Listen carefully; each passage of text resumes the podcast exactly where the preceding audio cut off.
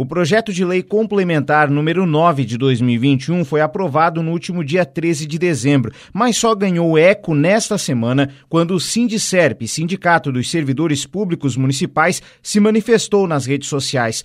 Através de um vídeo publicado no Instagram, a servidora Edilene relata que possui um filho com sérios problemas de saúde e que precisa se ausentar diversas vezes para acompanhá-lo nos processos cirúrgicos. No vídeo, ela afirma que o funcionário não foi ouvido pelos vereadores e nem pela prefeita Dalvânia Cardoso. Eu tenho um filho que nasceu com problemas de coração e coluna.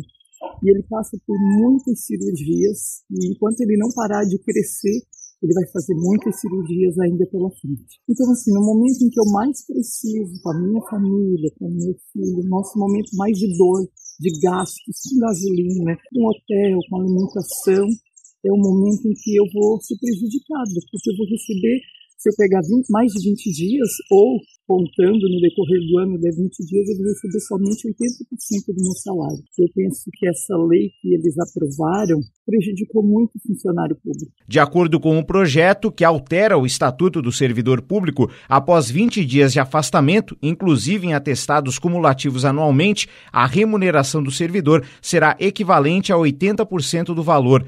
O projeto foi aprovado com 10 votos a favor e 5 contrários. O Sindicerp se posicionou contra a proposta. Segundo o assessor jurídico do sindicato, Douglas Matos, a entidade não foi ouvida, não participou de qualquer negociação e foi surpreendida com a aprovação da proposta. Douglas afirmou ainda que o projeto é inconstitucional e antecipou que a questão será ajuizada no começo do ano que vem. E a nossa conclusão é que ele é totalmente inconstitucional ali por janeiro, fevereiro, assim, o tribunal voltar de férias, nós vamos provavelmente ajuizar uma ação contra essa medida, né? Pedindo uma suspensão dos efeitos dessa legislação. Não, não cabe.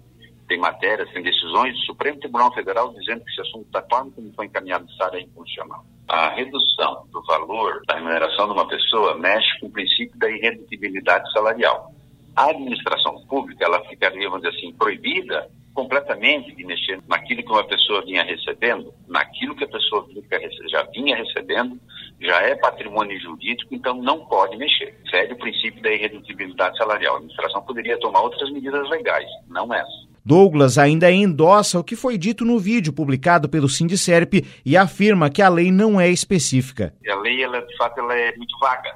Tem situações tão específicas, tão particulares.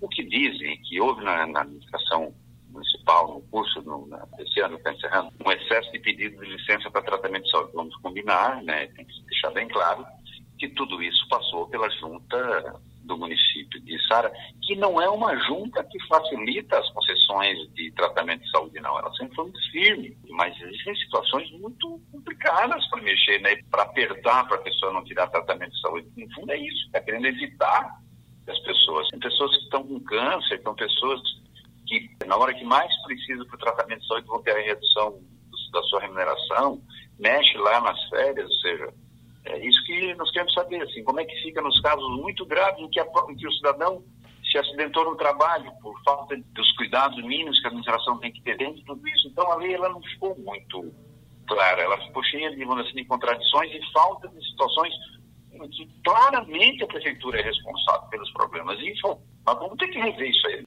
A equipe de jornalismo da Rádio Cidade em Dia procurou a Prefeitura de Sara para ouvir o posicionamento do Poder Executivo sobre o projeto. Porém, não obtivemos retorno até a finalização deste boletim. Reportagem Eduardo Madeira.